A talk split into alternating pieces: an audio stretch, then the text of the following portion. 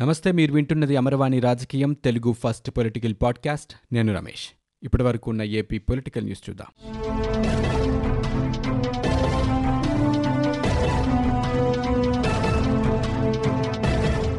ఏపీలో ఈ నెల పదహారవ తేదీ నుంచి అసెంబ్లీ సమావేశాలు నిర్వహించాలని రాష్ట్ర మంత్రివర్గం నిర్ణయించింది.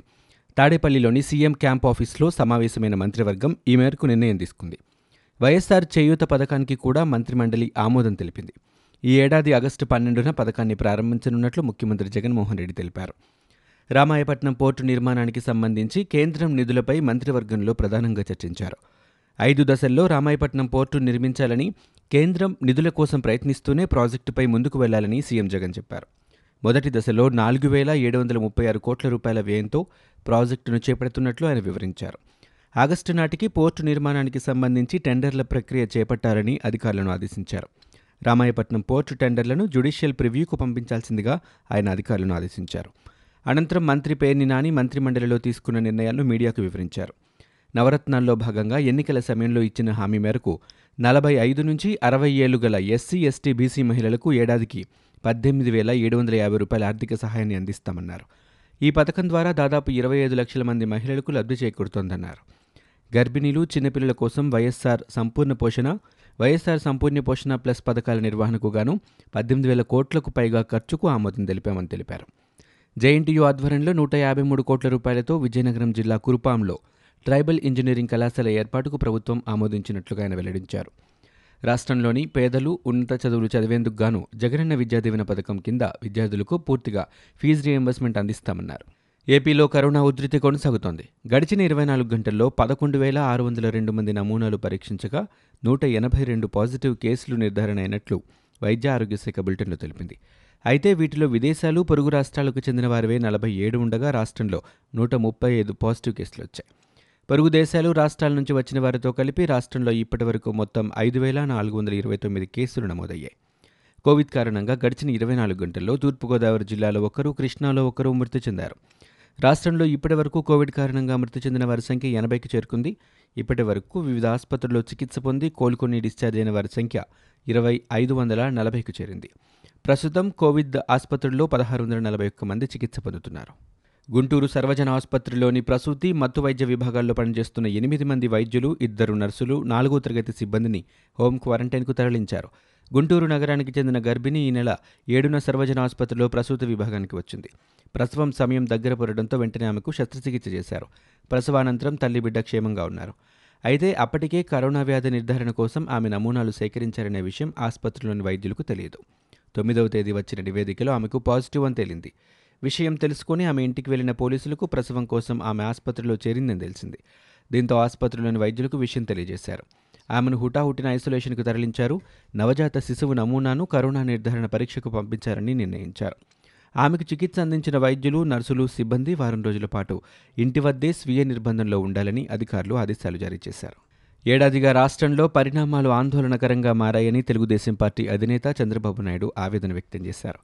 పాలకుల చేతగానితనం అవినీతి కక్ష సాధింపుతో రాష్ట్రానికి తీవ్ర నష్టం వాటిల్లిందని ఆయన ఆందోళన వ్యక్తం చేస్తూ ప్రజలకు బహిరంగ లేఖ రాశారు. టీడీపీ హయాం కన్నా వైకాపా హయాంలో ఆదాయం అధికమైన అభివృద్ధి లేదని సంక్షేమాన్ని కుదించారని మండిపడ్డారు. అవినీతి అరాచకాలు పేట్రేగిపోయాయని ఆగ్రహం వ్యక్తం చేశారు. వైకాపా దుర్మార్గాలతో రాష్ట్రానికి కీడు ప్రజలకు చేటు ఏర్పడిందన్నారు. వాటిని తెలియజేసేందుకే ఈ బహిరంగ లేఖ రాస్తున్నట్లు ఆయన పేర్కొన్నారు. ఏడాదిగా రైతుల సమస్యలు పరిష్కరించలేకపోయారని అప్పుల పాలైన రైతులను ఆదుకునే చర్యలు లేవని ఆవేదన వ్యక్తం చేశారు. పేదల కోసం టీడీపీ తెచ్చిన సంక్షేమ పథకాలు రద్దు చేశారని ధ్వజమెత్తారు. కరోనా ఉపశమన చర్యల్లో ఘోరంగా విఫలమయ్యారని ఆక్షేపించారు. ప్రజలపై యాభై వేల కోట్ల రూపాయల భారం మోపారని ఎనభై ఏడు వేల కోట్ల రూపాయలు అప్పు చేశారని దుయ్యబట్టారు. కరెంటు బిల్లులు మద్యం ధరలు ఇసుక సిమెంటు ధరలు విపరీతంగా పెంచేశారని ధ్వజమెత్తారు. వైకాపా పాలనలో డెబ్బై మంది భవన నిర్మాణ కార్మికులు ఆరు వందల మంది రైతులు ఆత్మహత్య చేసుకున్నారని ఆందోళన వ్యక్తం చేశారు. ఒకటి పాయింట్ ఎనిమిది లక్షల కోట్ల పెట్టుబడులు తరిమేయడంతో నిరుద్యోగం పెరిగిపోయిందని చంద్రబాబు నాయుడు అన్నారు. ఏడాది పాలనలో వైకాపా లోటుపాట్లను ఎత్తి చూపితే తప్పులు చక్కదిద్దకుండా టీడీపీపై రాజకీయ కక్ష సాధింపు చర్యలకు పాల్పడుతున్నారని లేఖలో పేర్కొన్నారు. వైఫల్యాలను కప్పిపుచ్చడానికే విధ్వంసాలకు పాల్పడుతున్నారని ప్రత్యర్థులపై ప్రతీకారమే లక్ష్యంగా వైకాపా పనిచేస్తోందని మండిపడ్డారు. సీఎంగా ప్రమాణం చేసిన రోజు నుంచే టీడీపీపై జగన్ కక్ష సాధింపు చేస్తున్నారని ప్రజలను భయభ్రాంతులకు గురిచేసేందుకే ప్రజావేదికను కూల్చేశారని అన్నారు. టీడీపీ నాయకులు కార్యకర్తల ఆర్థిక మూలాలు దెబ్బతీయటం వ్యాపారాలకు నష్టం చేయడమే వైకాపా లక్ష్యమన్నారు. బెదిరించి ప్రలోభపరిచి లొంగ తీసుకోవడమే వైకాపా దుష్ట సిద్ధాంతమని మండిపడ్డారు. ప్రకాశం జిల్లాలో గ్రానైట్ గనుల యజమానులపై రెండు వేల కోట్ల రూపాయల జరిమానాలు విధించారని ఆయన విమర్శించారు. ఏపీలో పీజీ వైద్య విద్యా కౌన్సిలింగ్లో సీటు వచ్చినా ప్రైవేట్ మెడికల్ కళాశాలలు తమను చేర్చుకోవడం లేదంటూ పలువురు విద్యార్థులు హైకోర్టును ఆశ్రయించారు. ప్రైవేట్ మెడికల్ కళాశాలలు తమను చేర్చుకునేలా ఆదేశాలు ఇవ్వాలని న్యాయస్థానాన్ని కోరారు. ఈ మేరకు వారు దాఖలు చేసిన వ్యాజ్యంపై ఇవాళ ఉన్నత న్యాయస్థానం విచారించింది. వైద్య విద్య ఫీజుల విషయంలో అభ్యంతరాలుంటే ప్రభుత్వంతో చర్చలు జరపాలని విద్యార్థులను కళాశాలలోకి అనుమతించకపోవడం సరైంది కాదని పిటిషనర్ తరపు న్యాయవాది కోర్టుకు విన్నవించారు. దీనిపై మధ్యంతర ఉత్తర్వులు ఇవ్వాలని న్యాయస్థానాన్ని కోరారు. స్పందించిన న్యాయస్థానం ఫీజుల విషయానికి సంబంధించి ఏపీ ఉన్నత విద్యా నియంత్రణ పర్యవేక్షణ కమిషన్కు ప్రైవేట్ కళాశాలలు ఏం నివేదించాయో కోర్టుకు తెలపాలని ఆదేశించింది. ఇదే అంశంపై మరో బెంచ్లో ప్రైవేట్ మెడికల్ కళాశాలల నిర్వహణ సంఘం వేసిన పిటిషన్పై విచారణ జరుగుతోంది. పీజీ మెడికల్ దంతవైద్య విద్యకు ఫీజుకు సంబంధించి ప్రభుత్వం విడుదల చేసిన జీవోపై సంఘం హైకోర్టులో పిటిషన్ దాఖలు చేసింది. ఫీజులు నిర్ణయించే సమయంలో ఉన్నత విద్యా నియంత్రణ పర్యవేక్షణ కమిషన్ సంఘం అభ్యర్థనలను పరిగణలోకి తీసుకోలేదని ప్రభుత్వం ఏకపక్షంగా నిర్ణయం తీసుకుందని కళాశాలల తరపు న్యాయవాది కోర్టుకు తెలియజేశారు. గత కొద్ది రోజులుగా అజ్ఞాతంలో ఉన్న వైద్యుడు సుధాకర్ ఇవాళ విశాఖపట్నం నాలుగో పట్టణ పోలీస్ స్టేషన్కు వచ్చారు ఈ సందర్భంగా ఆయన మీడియాతో మాట్లాడారు. కారులోని ఏటీఎం కార్డు తీసుకునేందుకు పోలీస్ స్టేషన్కు వచ్చినట్లు చెప్పారు. సీబీఐ విచారణలో ఉన్నందున ఏటీఎం కార్డు ఇవ్వలేమని పోలీసులు చెప్పారని వెల్లడించారు. నర్సీపట్నంలో మత్తు వైద్యుడు ఉండకూడదనే ఉద్దేశంతోనే తనను సస్పెండ్ చేశారని ఆరోపించారు. గత నెల పదహారున కారులో ఉన్న పది లక్షల రూపాయలు గుర్తు తెలియని వ్యక్తులు దోచుకెళ్ళారని తెలిపారు.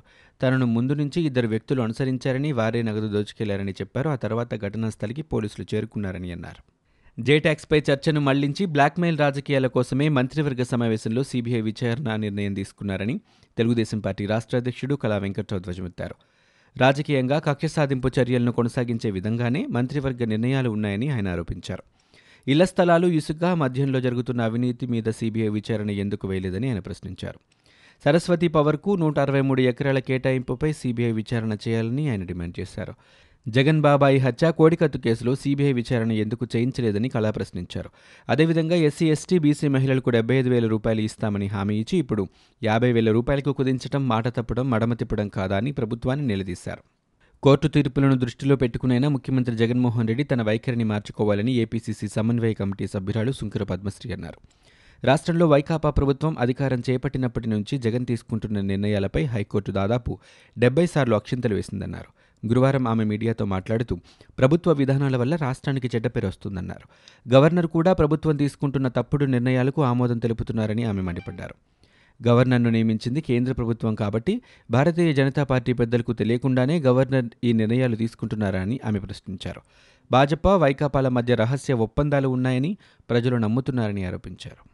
కృష్ణా జిల్లాలో ఇప్పటివరకు యాభై నాలుగు వేల మూడు వందల ఎనభై ఐదు కరోనా పరీక్షలు నిర్వహించామని కలెక్టర్ ఇంతియాజ్ అహ్మద్ తెలిపారు. ఆయన గురువారం మీడియాతో మాట్లాడుతూ ప్రతిరోజు రెండు వేల కరోనా నిర్ధారణ పరీక్షలు చేయాలని లక్ష్యంగా పెట్టుకున్నట్లుగా తెలిపారు. విజయవాడ మచిలీపట్నం నూజివీడు గన్నవరం ల్యాబ్స్లో కరోనా పరీక్షలు నిర్వహిస్తున్నామని చెప్పారు. కరోనా నిర్ధారణ పరీక్షల కోసం ఇరవై వైద్య బృందాలు పనిచేస్తున్నాయని ఆయన పేర్కొన్నారు. లాక్డౌన్ నిబంధనలు సడలించినా ప్రజలకు ప్రయాణ కష్టాలు మాత్రం తీరటం లేదు. సరిహద్దుల్లో ఈ సమస్య నానాటికి పెరుగుతూనే ఉంది.